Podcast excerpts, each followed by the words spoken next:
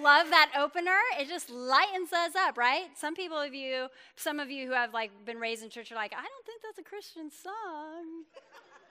Lighten up, all right? That's what this series is about. This is about lightening up because listen, this world brings so much weight on us.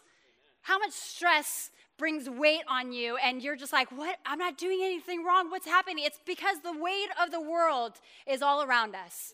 And whether we believe it or not, we bring it on ourselves and we put it on our back and we are walking around like this. But God says, I came to give you freedom. And He wants to give you freedom and life in Him so that we can walk lightened up, mature believers in Christ, so that others will be attracted to the God of our hearts. Amen?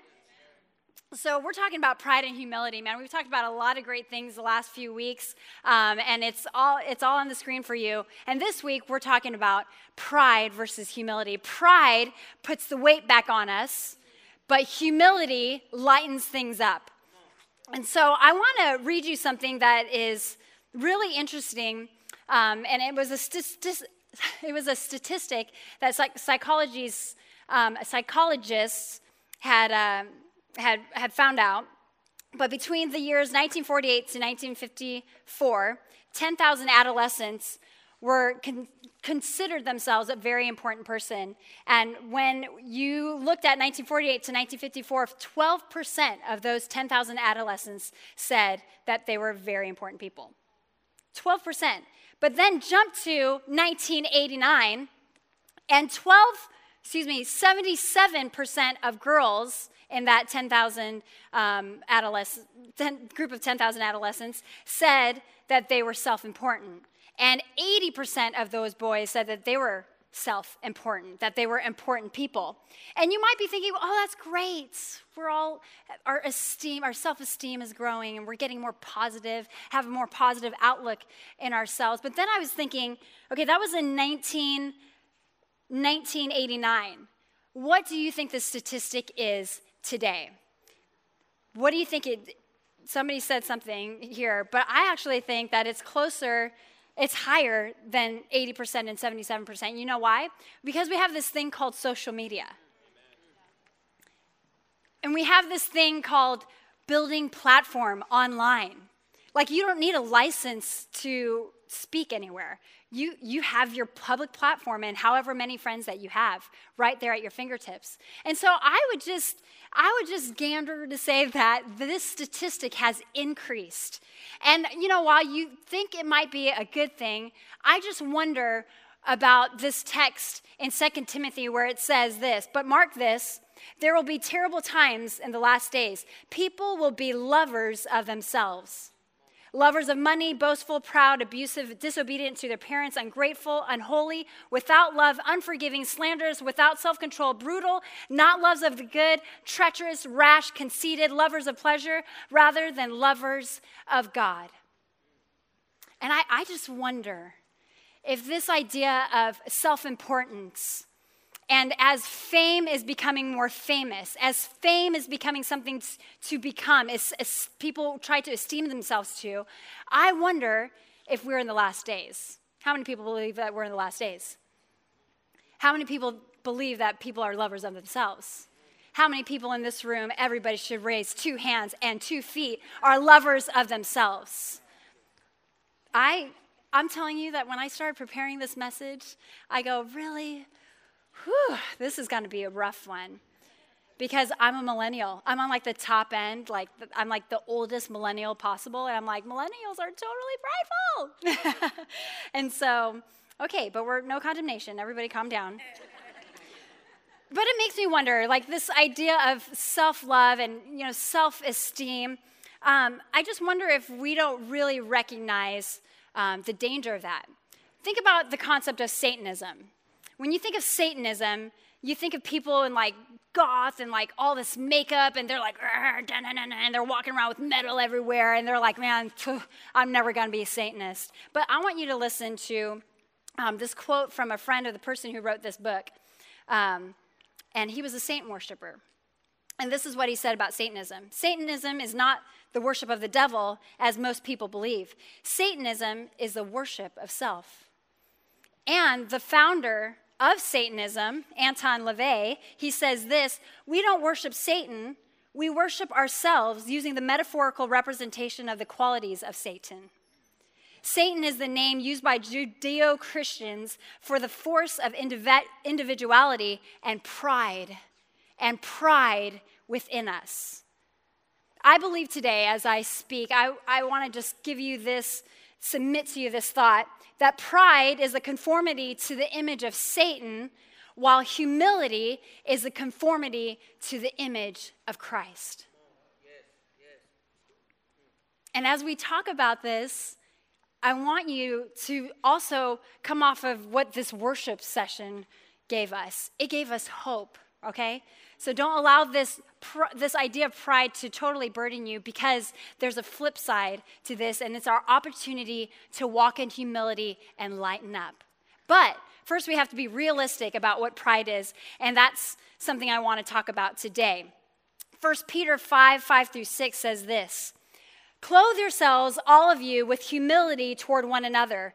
For God opposes the proud, but gives grace to the humble. Humble yourselves, therefore, under the mighty hand of God, so that at the proper time he may exalt you. Then James 4, 6 through 7 says this, but he gives more grace. Therefore, it says, God opposes the proud, but gives grace to the humble. Submit yourselves, therefore, to God. Resist the devil, and he will flee from you. God opposes the proud. Remember when all of us raised our hands? it says in his word that God opposes the proud, but then he gives grace to the humble.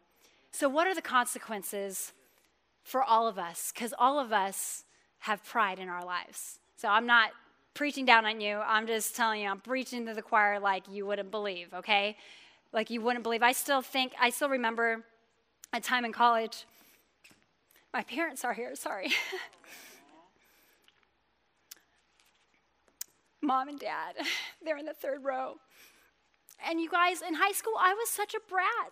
I'm just gonna be honest. And I remember I had this moment in college where I was like, man, I really put my mom and dad through a lot in high school. And then the Lord kind of spoke to me in a dream and I saw myself writing at a desk, furiously writing. And I didn't know what I was writing at the moment, but it was like it was like a cartoon where the papers were like flying off my my desk because I was writing so furiously. When I woke up, he said to me, "Write down what you just heard in that prayer." I was like, "I don't know what it was." So I just sat down and I started writing. And all I could remember was that emotion in my dream. And it was all just saying, Oh my goodness, I was prideful. I put them through a lot. I mean, I thought I was a pretty good kid, but there was like little things here and there. You know, I was good. I was still a good girl. I was still like on um, student government and basketball, you know, and doing all these things. But as good of a person as I was, as good of a person as I was in front of people, the people that were closest to me saw some of that pride. And I remember in college, I was like, I need to write mom and dad an apology note. And mom, you say that you still have it? yes, thank you for that. And so I just really believe that some of us have to search our hearts because it is deceitfully wicked and just humble ourselves because God's kindness brings us to repentance. And when we're able to repent and humble ourselves, He gives grace to us. And I believe that He's given grace to me, and I don't walk in condemnation of that anymore. I am no longer my high school self. Somebody say amen that they are not their high school selves. Woo! So, anyways, what are the consequences of pride? I just want to give props. My parents are here. They're awesome. Um, we love them. They've been here for three weeks, and it's been awesome. I didn't have to fill my cupboards. My mom cooked every meal for me. My kitchen is clean. Okay, anyways. So, what are the consequences of pride? I believe this number one pride positions us in opposition to the presence of God. I believe that pride positions us in opposition of the presence of God. And this thought is congruent with the thought that um, God opposes the proud. And it, it's congruent with the thought that God can't act outside of his nature. God is good, he's full of peace, he's joy, he's, he's wonderful, he's full of peace. He, he gives us grace. He gives us power. He gives authority. And if that's the character of God, if there's pride present, he has to depart from it. So if there's pride that resides in our life, he has to depart from us. If there is more pride in us, then there's less room for God's grace to move in our lives. There's less of God in us when there's more pride in us. Pride puts us in bondage, but the presence of God, where the Spirit of the Lord is, right, there is freedom. So we need to recognize that pride positions us in opposition to the presence of God. Number two, the consequence of pride is this it positions us in opposition to the purposes of God in our lives. God wants to do things through us, but if there's pride in our hearts, that's going to stop him. He, he sees the pride and he's like, Ooh, I'm opposed to that. It's, it's not because he's saying, Oh, you are prideful. I can't do anything through you. He's saying, My character can't go there. I can't do what I want to do. And it's like the, uh, the back of magnets when they come together, it's like something is opposing him from that, and it's our pride. He wants to come into our lives, but it's just opposing him, the pride, because he can't be around things that aren't of his character. So I believe that when we're opposing God in that way, we aren't able to fulfill the created purpose that we have in our lives. It actually disrupts the vision that we have to do what He wants to do, and we're unable to see what God wants to do in and through us. When you hear that God opposes the proud, I think it can be heard that God wants to punish the people who are proud, but it's really God cannot work with that.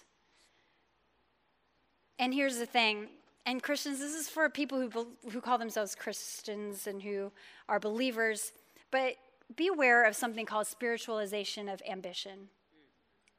In this day and age where we have people um, who, gosh, we have everything at our fingertips now with social media, honestly, and, um, and, and just we have so much opportunity to aspire to be things. There's like so many people working from home now, nowadays, and there's so much that we can do, but beware of spiritualization of ambition. With pride, the posture of our heart removes God from the throne and relegates him to the supporting role of our life. Do you hear me? When we have pride in our lives, it removes God from the throne. We place ourselves there, and then this God that we serve and we love and we go to church and worship becomes this supporting role in our life. And He does what He can do to fulfill what our desires are.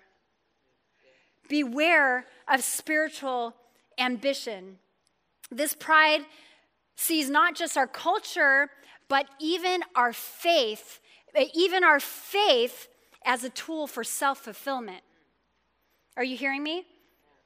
Spiritual ambition can also look like man, if I go to church all the time, and if I don't curse, and if I and if I don't wear immodest clothing, and if I am serving all the time, then God will do this for me. And He's the supporting role, and then we become the throne, we become the king or we become the person of our life that we're trying, you know, to serve. We're serving ourselves. So beware of spiritualization of ambition. We need to be attuned to what God wants to do and, and what He wants to do through us. So, number three, I'm going to get back to these. I'm going to come around to these to help um, explain them more, but it's going to be on the side of humility. But the third consequence of pride is this pride positions us in opposition to the reality and truth of God.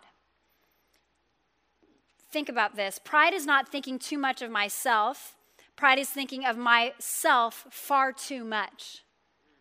It's thinking about myself all the time. When we become when we become prideful and we're just thinking of ourselves all the time, we become more inward rather than outward, which we're called to be. We're called to be the church, the hands and feet of Christ, right? But if we're so prideful, we're only becoming inward, then we're thinking too much of ourselves and we're unable to see the actual needs around us. So let's be careful to walk in humility Because here's what can happen the more I think about my life, the more I think about my well being, the more I think about my growth, well, the more I think about my enlightenment, the more I think about my success, then the farther I step out of reality because I'm just walking in this world that centers around me. And how many people know the world is not centered on us? I love this idea of narcissism. Do you know where the, what narcissism comes from? It comes from this tale of Narcissus, and he became so fixated with his image in the water that he just stared at it. And I don't know if it was because he looked so good. I don't know if it was because he's like, there's so many bad things in my face I need to stare at and I need to obsess over and, and pray and hope that it changes. I don't know what it is. Either way, it was self focus, right? Pride can look like oh my gosh, I'm so awesome, or pride can look like, oh my gosh, there's so many things that I need to fix. Do you hear that? There's pride, there's self focus. He became so fixated on his image in the water that he starved himself to death. He didn't talk to anyone anymore, he was just focused on himself. I wonder if any of us are doing that with our phones hey, hold on. I, I made sure today that I only had one selfie with my dad, and it wasn't by myself, okay? I made sure this morning. But everybody, all my other Insta stories were other people because, you guys, I don't know that we're fixated in the reflection in a, in a pond. I wonder if we're so fixated in what we're projecting on social media and on our screens. Let's be careful not to follow the example of narcissists. How many people are feeling kind of weighty, right? This whole idea of pride is kind of weighty. Well, remember, this series is about lightening up. Everybody say, lighten up. Lighten up. Lighten up. Because I do want us to recognize how deep and how heavy and how weighty pride can be, but there's something called grace. God opposes the proud, but He gives grace to the humble. Amen? Are you thankful for that promise? It is a promise from the Word of God. He will give grace to the humble. And we need God's grace. God's grace is not just this thing that is like free. It's like, oh, yeah, grace, I'm forgiven. No, it's God's enabling grace to accomplish the purposes that we have and that He has for our lives. It's grace that gives us rest. It's grace that gives us like the ability to rest and not strive anymore. How many people are tired of striving? In this world, in this, in this country, we are always striving, but God says, Humble yourselves, and I will give you grace and breathe life into you and give you rest. That's what God wants to do in our hearts today.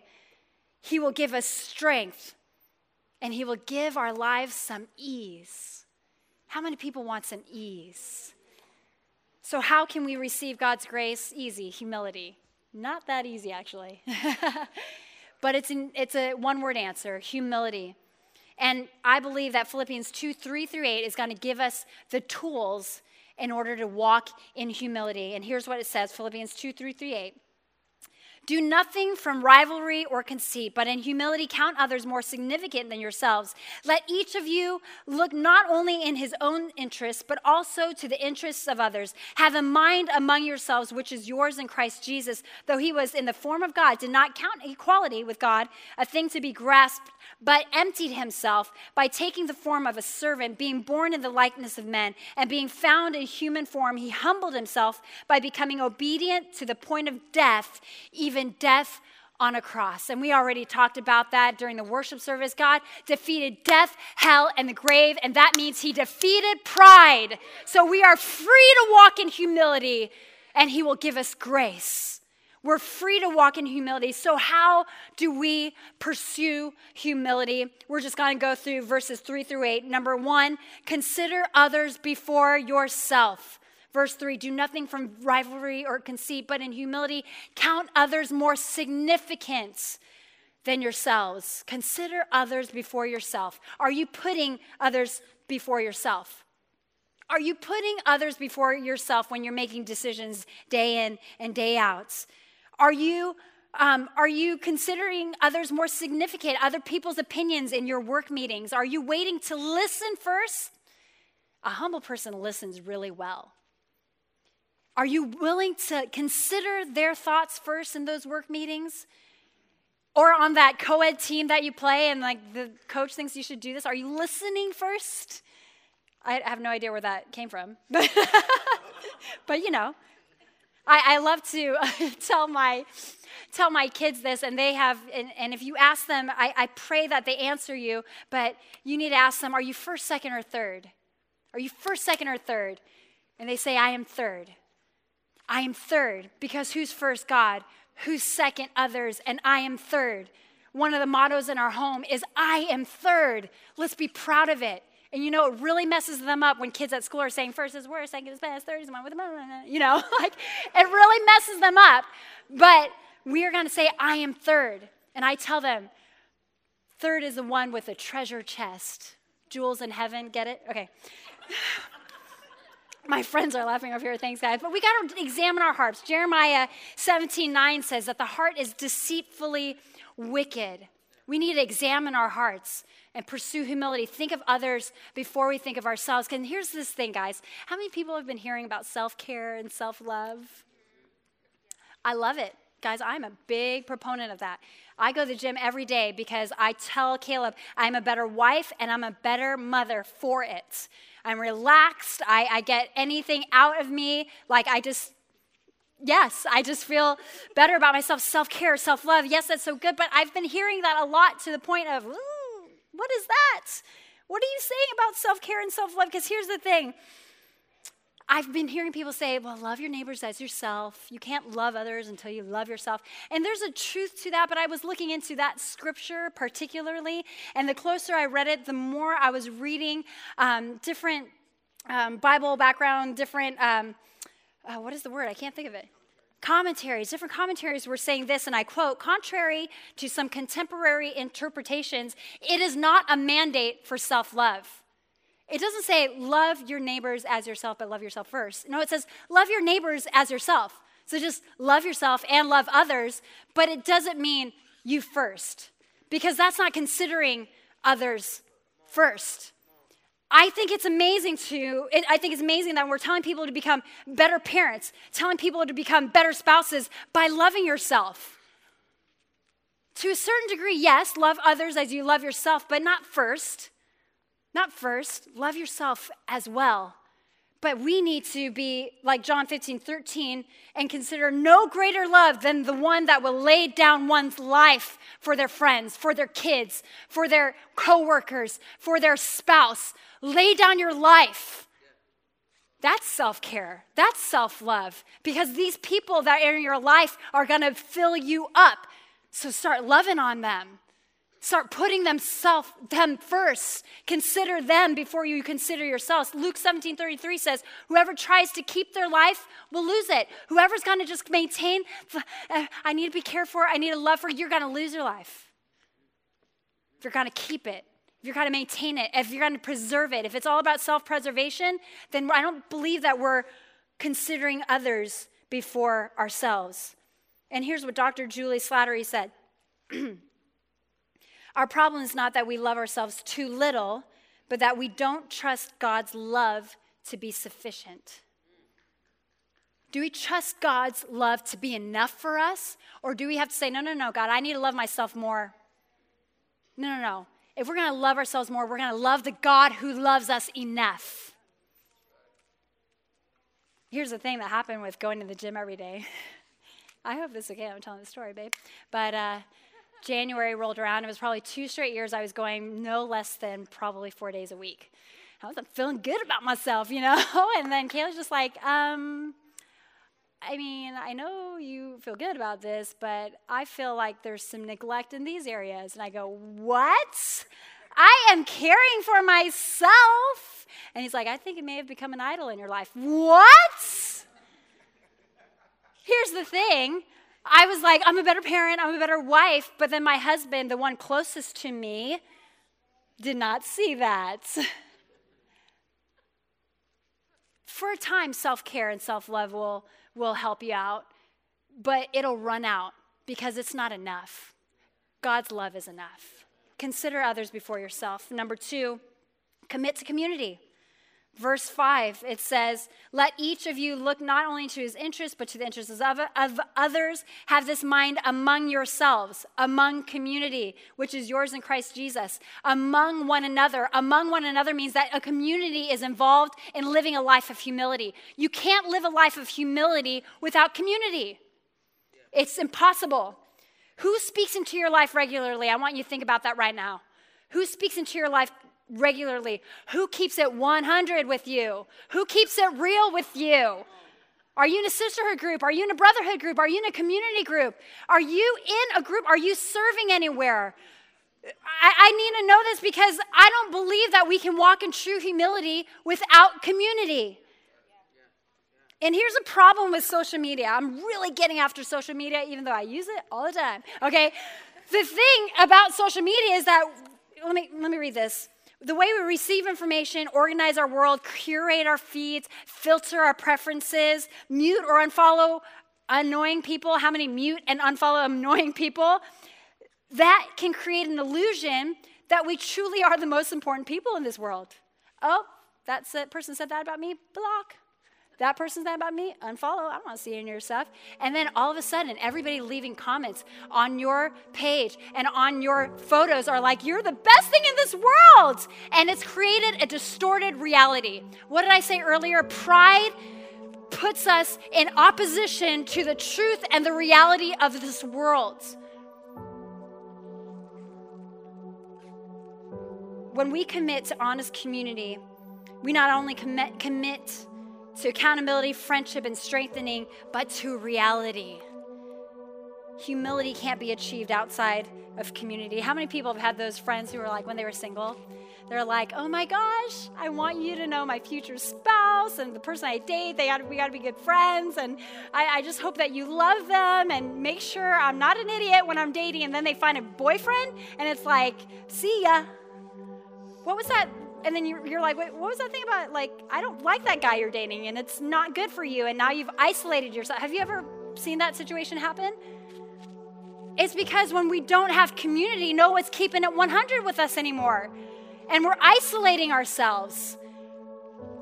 And it says to be among one another, to consider ourselves and consider the people who love us the most and their thoughts and their opinions. Consider that not over God's, but consider the wisdom of the community that God has placed around you as a blessing. They're full of grace, they want to give you grace.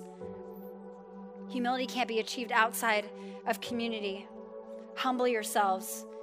And here's the thing sometimes I know I have three sisters, and we are like nonstop Marco Poloing, texting, videoing, like nonstop. And there's a time when if I'm feeling like I know what they're going to say about a thought I have or an action or a behavior I've had with my husband or my kids, I don't share it with them.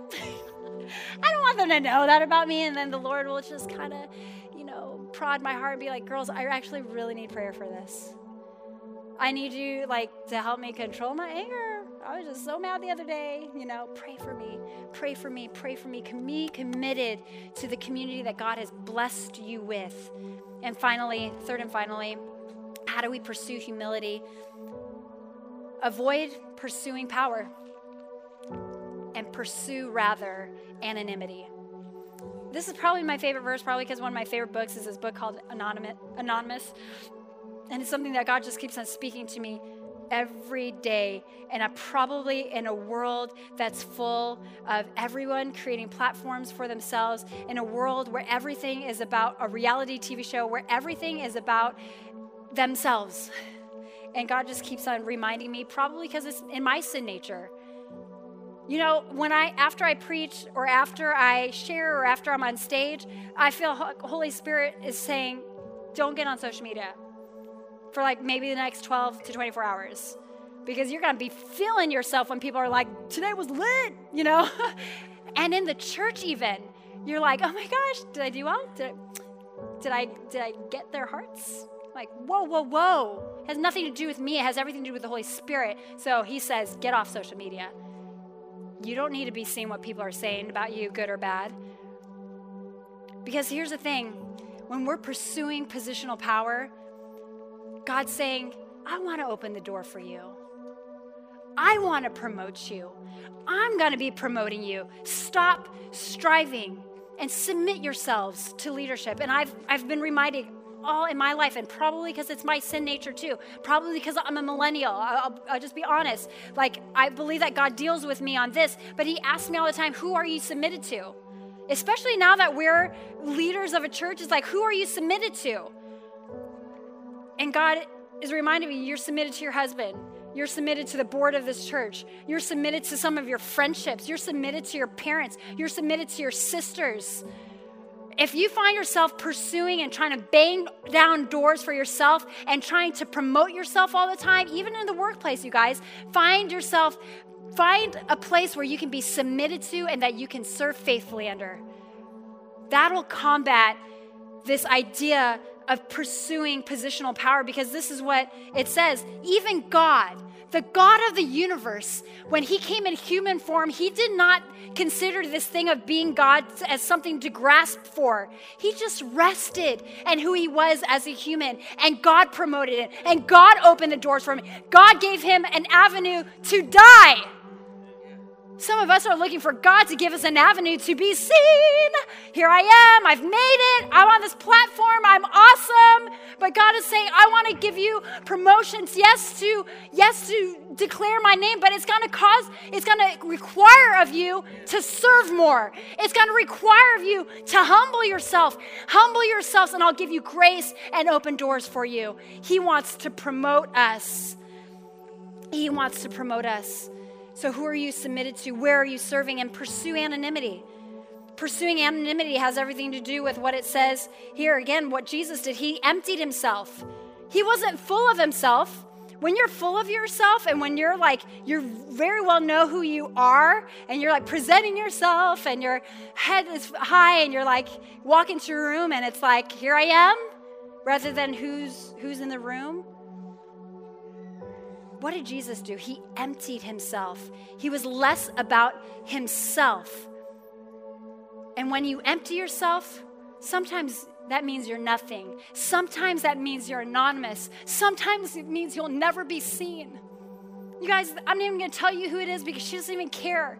But she serves faithfully almost every week. She was behind that curtain during the worship service, just praising God, jumping around, moving around, singing at the top of her lungs behind that curtain, serves quietly week after week.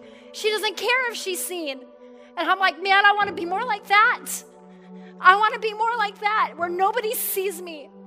Nobody sees me. It's not about the platform. It's not about being seen. It's not about being the priority. It's about considering others before ourselves and being anonymous and so, my question for you today in a society that's telling you to promote yourself, do you possess the strength to be nothing?